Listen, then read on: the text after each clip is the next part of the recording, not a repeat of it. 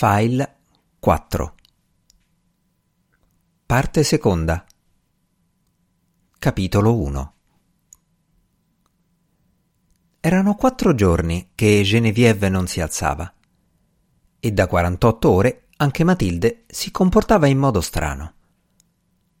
Verso le undici del mattino uscì dalla stanza della figlia come se volesse allontanarsi solo per qualche momento. Entrò in camera sua e trovò Elisa che rifaceva il letto. Era difficile essere più ottusi di Elise, eppure Matilde ebbe la sensazione che la ragazza la guardasse con sospetto. Un raggio di sole, come non se ne vedevano da diversi giorni, attraversava la stanza in diagonale, illuminando i milioni di granelli di polvere che si sollevavano turbinando dai materassi sbattuti. E allora? Che aspetti?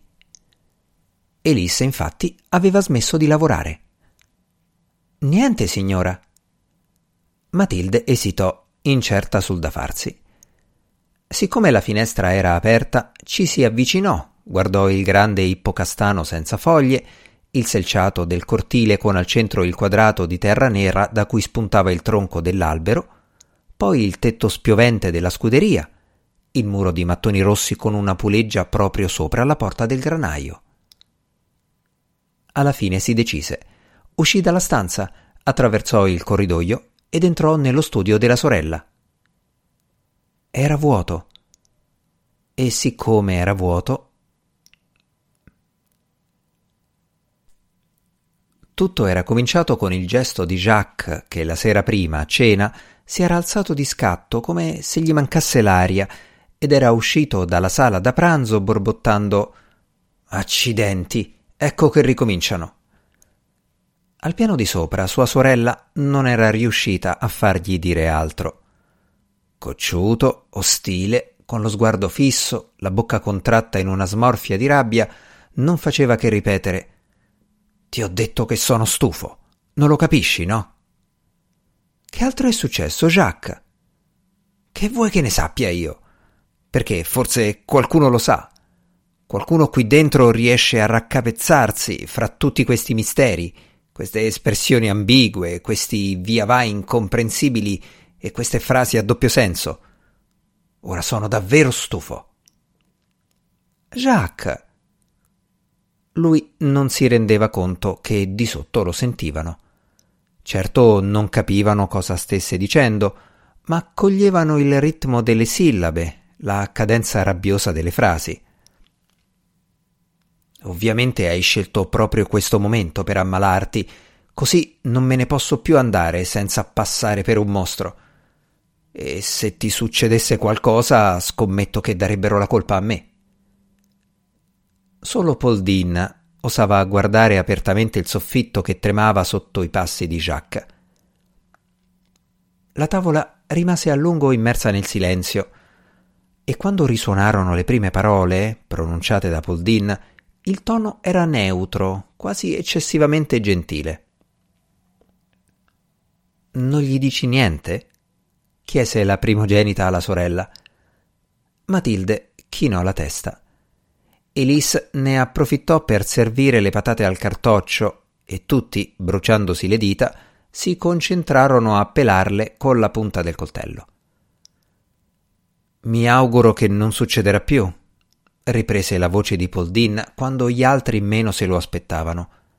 E voglio sperare anche che lo convincerai a farci le sue scuse. Matilda si spazientì, guardò la sorella negli occhi e impallidendo ribatté Sono fatti miei.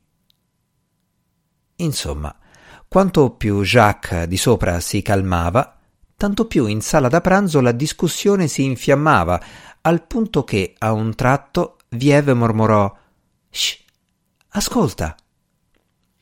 Si era messa di mezzo anche Sophie. Probabilmente si era alzata in piedi e andava su e giù per la stanza, visto che la sua voce arrivava da punti diversi. Forse avevano tutti i nervi tesi da troppo tempo. E così a un tratto le cose erano degenerate in quella lite meschina e volgare. Matilde non cedeva. Non voglio dire che Jacques è educato, ma non lo è certamente meno di Sophie. Emmanuel mangiava di malavoglia. Jacques, sarcastico, si era appostato in cima alle scale per sentire meglio. Elise cenava in cucina, a un angolo del tavolo, sussultando a ogni nuovo scoppio di voce come se fosse realmente in pericolo. Da troppo tempo comandi tutti a bacchetta in questa casa. E perché non te ne vai? Non erano mai cadute così in basso rinvangavano brutti ricordi di un lontano passato e i rimproveri fioccavano meschini, amari, come i rigurgiti di un'indigestione. Emmanuel fu il primo ad andarsene di sopra a dormire. Matilde, livida e ancora fremente di rabbia, si limitò ad aprire un poco la porta della figlia. Tu, disse a Jacques, vai in camera tua. No, non una parola. Buonanotte, Genevieve. Sophie non andò a salutare la cugina, ma continuò a fare baccano fino alle undici di sera. E l'indomani tutta la casa era frastornata come dopo una sbornia. I pasti si svolsero nel silenzio più totale. Solo Poldin e sua figlia ogni tanto scambiavano qualche parola di circostanza. Tutto era grigio, cupo tutto era squallido, di uno squallore deprimente, e la visita dello specialista che il dottor Jules aveva fatto venire da Parigi non migliorò le cose. Era un uomo sulla cinquantina che non perdeva tempo in convenevoli e non si prendeva la briga di rispondere alle domande inutili. Cominciò a brontolare già nel corridoio del pian terreno. Si vede che non cambiate mai l'aria in questa casa. C'è puzza di chiuso. Poi, rivolgendo a Poldin e a sua sorella uno sguardo tutt'altro che tenero, aggiunse Dov'è la ragazza? Entrò nella stanza, si guardò intorno con aria contrariata e si capì cosa stesse cercando solo quando mugugnò È possibile lavarsi le mani? Matilde si affrettò ad aprire una porta, svelando l'esistenza di uno sgabuzzino con dentro un tavolinetto e sul tavolinetto una brocca di maiolica a fiori e una bacinella. Ora le porto un asciugamano pulito. Sì, grazie, ma sarebbe meglio se aveste l'acqua corrente. Era alto e robusto e la sua mole rendeva più evidente l'angustia di quel ripostiglio. Pensate davvero che ci si possa lavare qui dentro? fu altrettanto sgradevole fino alla fine, mentre il vecchio dottor Jules, alle sue spalle, spiegava a gesti che era fatto così e che non bisognava badarci. La spogli. Ma, dottore, le ho detto di spogliarla. Poi uscite. Ma Matilde e Poldin dovettero rassegnarsi a lasciare la stanza e ad aspettare fuori dalla porta. La visita durò circa due ore. Non si sentiva alcun rumore. Di tanto in tanto solo una voce che diceva Le faccio male? Oppure Tossisca? Più forte? Bene, ora respiri. Si alzi. Non abbia paura, le ho detto di alzarsi. Dovettero scendere per far smettere Sophie di suonare il piano. Alla fine il dottore aprì la porta e chiese Dove posso appoggiarmi per scrivere?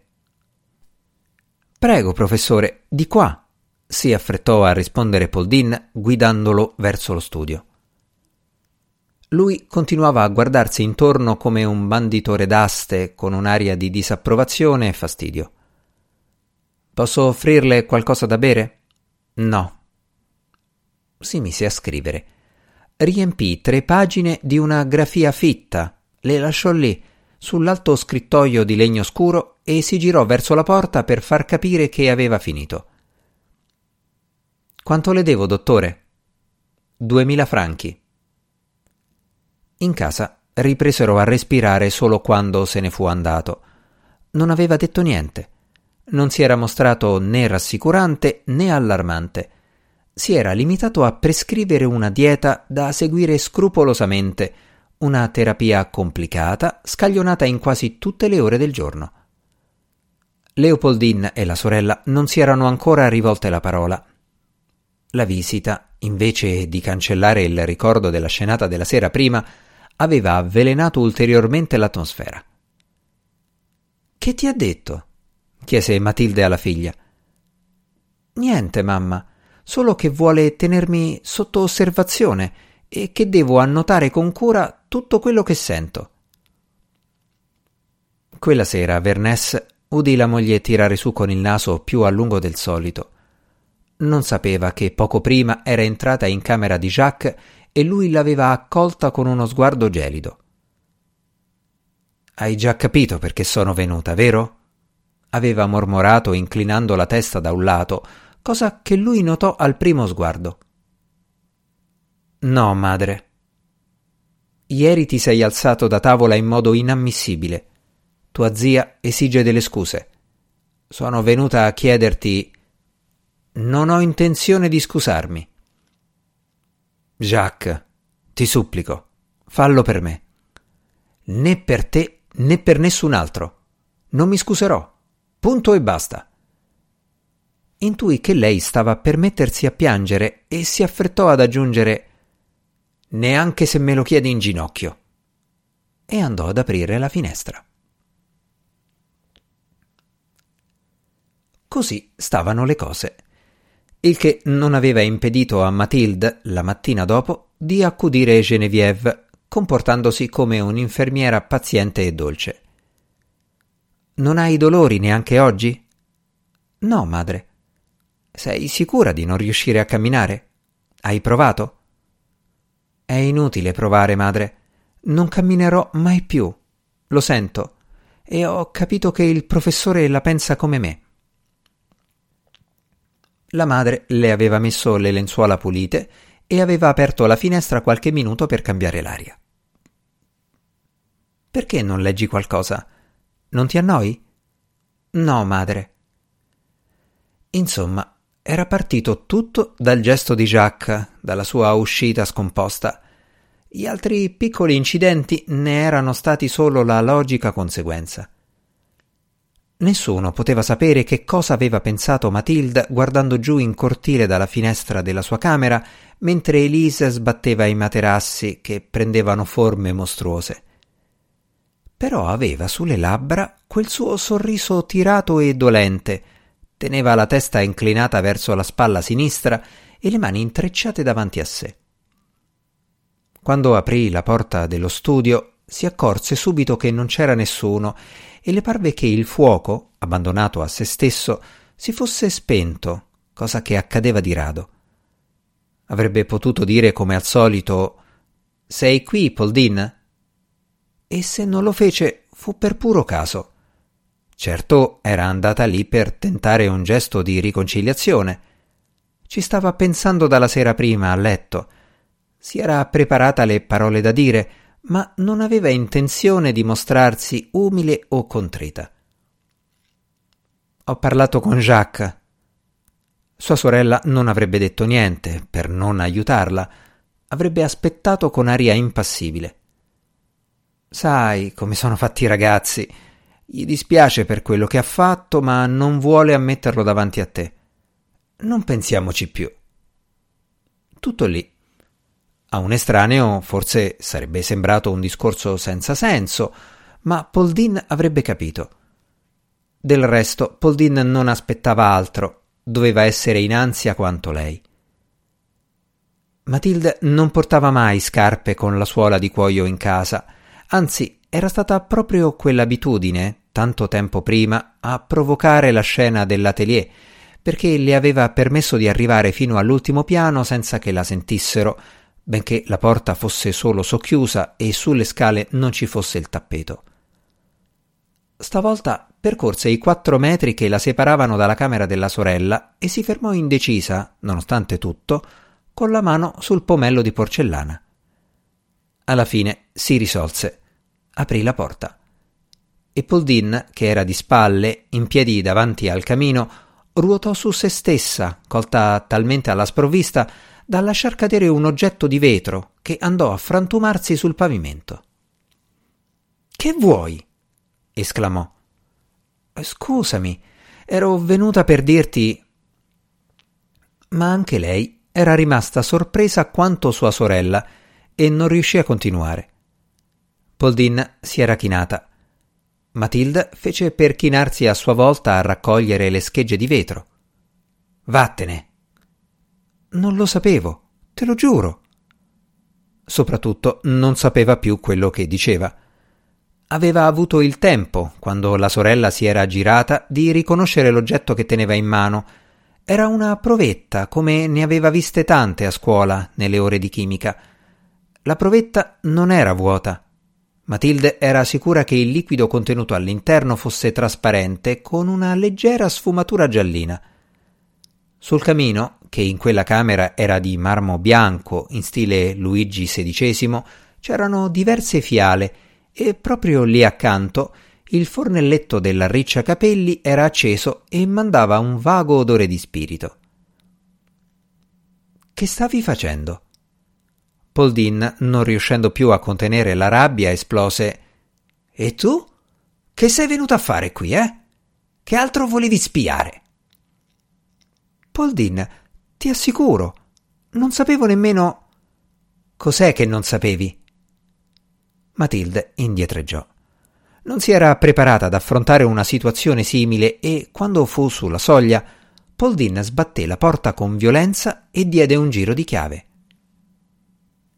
Questo era il fatto più recente, che si era svolto in una delle rare mattine di sole, all'ora in cui di solito la casa, impegnata a lavarsi e a vestirsi, accantonava per un po' la sua cattiveria. In camera di Poldin c'erano una provetta e delle fiale. E lei, colta in flagrante, era rimasta così sconvolta da lasciar cadere quello che aveva in mano. Tornata nella sua stanza, Matilde mandò via Elise. Lascia stare, finisco io. La finestra era ancora aperta, le foglie secche punteggiavano di rosso il cortile vuoto. Matilde aveva gli occhi di un azzurro che, quando rifletteva, tendeva al grigio.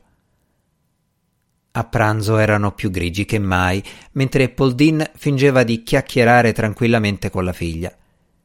Emanuele, dal canto suo, era così irrequieto che veniva da chiedersi che cosa potesse mai fare tutto il giorno nell'atelier, visto che non era in condizione di dipingere. Quanto a Jacques, il suo atteggiamento era diventato apertamente ostile. Certo scendeva ancora in sala da pranzo, ma si sedeva con mala grazia, strascinando la sedia sul pavimento e mangiava con i gomiti sul tavolo, indifferente a quello che succedeva attorno a lui. Probabilmente non si considerava già più un componente della famiglia. Rimaneva lì ancora un po' solo perché glielo aveva chiesto sua sorella, che era malata, e forse anche perché, a furia di rimandare, ormai gli riusciva difficile prendere una decisione.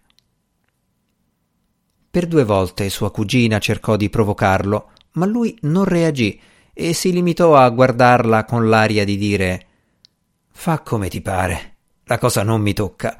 Tu continua così e vedrai che ci ritroveremo di nuovo in guerra. Nel pomeriggio Poldin andò a fare spese in città, rifiutando anche stavolta di lasciarsi accompagnare in macchina dalla figlia. Forse, pensò Matilda, vuole ricomprare la provetta che ha rotto. In assenza di Poldin le ore trascorsero tranquille. Le cure da prestare a Genevieve ne occuparono una buona parte. Sophie, cosa strana, non fece troppo chiasso. Suonò il piano sì e no un quarto d'ora, poi nello studio della madre scrisse a un'amica del Berry e infine fece una capatina in camera della malata.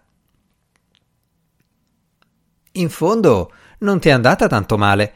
Stai a letto, è vero, ma non hai le gambe ingessate, come è capitato a me. Non vuoi leggere qualcosa? No. A proposito, non ho ancora ritagliato la puntata del feuilleton. Ricevevano un solo quotidiano, un quotidiano locale, perché a Poldin interessavano soltanto le notizie su fiere e mercati, le quotazioni dei prodotti agricoli, gli affitti e le vendite di terreni e immobili. Il postino lo depositava nella cassetta delle lettere ogni mattina verso le otto e dalla sala da pranzo si sentiva il rumore del giornale che cadeva, poi quello della cassetta che si richiudeva. Era consuetudine, in realtà senza una vera ragione, ma solo perché avevano sempre fatto così, che il primo a leggerlo, appena finita la colazione, fosse Ernest. Però non se lo portava di sopra. In piedi nel corridoio dava una scorsa alla prima pagina, leggeva i titoli, gettava un occhio alle notizie dell'ultima ora. A quel punto il giornale veniva lasciato sulla credenza accanto alla fruttiera di cristallo intagliato. Restava a disposizione di tutti, ma a dire il vero, nessuno lo sfogliava. Solo all'una e mezzo, dopo pranzo, Poldin se ne impossessava per portarselo nello studio. Nel corso del pomeriggio, di solito all'ora in cui si accendevano le luci, studiava le notizie che le interessavano e tentava anche, sulla base delle quotazioni pubblicate, di calcolare con la massima precisione quanto ciascuna delle fattorie Lacroix fruttasse ai fittavoli. Tanto burro a tanto, tante uova, tanto di questo e tanto di quello, tanto per il mangime degli animali. Aveva un quadernetto destinato esclusivamente a quelle stime. Le vicissitudini del foglio locale non erano finite. A quel punto veniva depositato su un tavolino che si trovava tra le due finestre con le tende di velluto cremisi. Lì potevano esserci dieci o quindici numeri impilati l'uno sull'altro a discrezione di Sophie. Era lei che, quando ne aveva voglia, prendeva tutta la pila e ritagliava le puntate dei feuilleton che poi, una volta completato il romanzo, ricuciva insieme. Allora finalmente il giornale mutilato tornava di sotto e restava lì, a sinistra della cucina economica, in attesa di essere usato la mattina per accendere il fuoco. Così, quel pomeriggio, mentre la casa si muoveva a ritmo lento, Sofia entrò nello studio armata di un paio di forbici che aveva preso nella stanza del cucito. Nella stanza del cucito aveva anche visto la zia che rammendava, serrando le labbra come faceva sempre nelle giornate storte. Ti riporto le forbici fra un attimo, aveva promesso. Aveva girato l'interruttore, ritagliava le pagine masticando caramelle. Quando ebbe finito, controllò i numeri scritti su ogni puntata a sinistra del titolo. 66, 67, 69. Ecco, manca il 68. Raccolse i giornali ammucchiati ai suoi piedi, li esaminò di nuovo e si rese conto che, in effetti, mancava un numero, quello di sei giorni prima. Elise! Elise! gridò dall'alto delle scale. Elise salì, sgomenta e preoccupata come sempre quando Sophie la chiamava in quel modo. Hai toccato tu i giornali? No, signorina. Comunque ne manca uno. Va a vedere se è rimasto in sala da pranzo, se no guarda in cucina. Dopo un quarto d'ora Elise non era ancora tornata e Sophie la raggiunse in cucina, dove la trovò occupata a controllare fra i numeri di due mesi prima. La zuppa era sul fuoco. Sul tavolo, in un foglio di carta, c'erano dei fagiolini. Sarei proprio curiosa di sapere chi mi ha fregato il giornale. Andò a dirlo alla cugina. Sei sicura che non lo hai visto? Ne parlò anche alla zia quando le riportò le forbici. È il numero del sette. Se non lo trovo dovrò scrivere al giornale. La cosa la tenne occupata per circa un'ora, poi le passò di mente. Sua madre tornò carica di pacchetti, si chiuse in camera e quando Sophie bussò alla porta le gridò Che vuoi? Niente. Posso entrare? Aspetta un attimo. Che stai facendo? Niente, non sono affari tuoi. E girandosi, Sophie si accorse che sua zia era dietro di lei e aveva sentito tutto. Alla biblioteca municipale, dove c'era una sala di lettura con le lampade verdi, Podin aveva ricopiato da un libro Anidride arseniosa meno AS2O3 uguale 198. Ora aveva nella borsa quel foglietto pieno di annotazioni a matita. Agitato in un flacone con dell'acido cloridico diluito, deve dare luogo, una volta filtrato, a una soluzione nella quale l'acido solfidrico determina la formazione di un precipitato giallo. Quest'ultimo deve essere perfettamente solubile nell'ammoniaca e produrre un liquido incolore. Da farmacisti diversi aveva comprato piccole quantità di acido cloridrico, acido solfidrico e ammoniaca. Nel maneggiare quelle sostanze era seria e serena come quando da bambina fingeva che la cassetta delle lettere fosse un forno in cui metteva a cuocere cibi in miniatura, dolci fatti di cioccolato grattugiato, di bastoncini di zucchero pestati e di farina. Sin da allora aveva l'abitudine, quando era assorta in un compito delicato, di sporgere la punta della lingua sul labbro inferiore, una lingua che, come per miracolo, ridiventava appuntita simile a quella di un bambino. Solo che ora non armeggiava più davanti alla prodigiosa cassetta delle lettere, bensì davanti al camino di marmo bianco accanto alla campana di vetro con dentro il crocifisso che aveva spostato in un angolo. E così quel camino non era più un camino, ma il banco di un laboratorio su cui oscillava la fiamma blu del fornelletto della riccia capelli. Il calore attiva il precipitato, ma bisogna tenere presente che a 15 gradi. Non posso ancora entrare, mamma? Sophie era l'unica a dire mamma, ma lo faceva con una tale insolenza che in bocca a lei quella parola suonava diversa. Vattene, ho da fare. Si applicava come una bambina che non riesce a capire, come una scolaretta dura di comprendonio. Rileggeva gli appunti, cercava di misurare la temperatura del liquido contenuto nella provetta con un termometro per la febbre. Sulla carta era semplice, ma all'atto pratico il termometro, introdotto nella provetta troppo stretta, ne faceva traboccare il contenuto e poi, come se non bastasse, il mercurio non scendeva più. Non si formava alcun precipitato, non appariva alcun colore percepibile ad occhio nudo, se non quello della zuppa stessa, che stavolta era una zuppa di acetosella.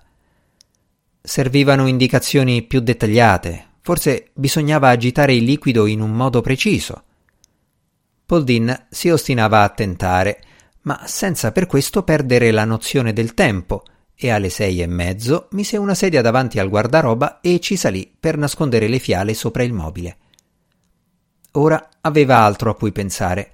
Doveva aprire la porta e tenere d'occhio le scale fino al momento in cui avrebbe suonato la campanella della cena. Doveva scoprire a che ora sarebbe sceso Emmanuel e se sarebbe andato di nuovo in cucina. Ti disturbo? chiese Matilda. Che vuoi? Niente, sono preoccupata per Jacques. Erano parole dette tanto per dire, ma Poldin capiva. Sapeva cosa tormentava sua sorella, cosa l'aveva spinta ad andare da lei quella mattina. Si rendeva perfettamente conto che Matilde era molto infelice. Anzi no, non era infelice, era qualcosa di peggio. Matilde, separata da Poldin, non riusciva più a respirare normalmente. Già all'epoca in cui la cassetta delle lettere si trasformava come per magia in un forno, nei giorni in cui bisticciavano, era quasi sempre colpa di Poldin. Dormivano nello stesso letto e la sera Poldin, di proposito, non dava il bacio della buonanotte alla sorella e si teneva a una certa distanza da lei sotto le lenzuola. Aspettava.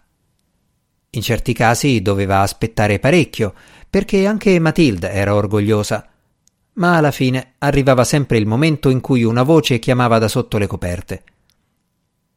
Poldin? Lei non rispondeva, faceva finta di dormire.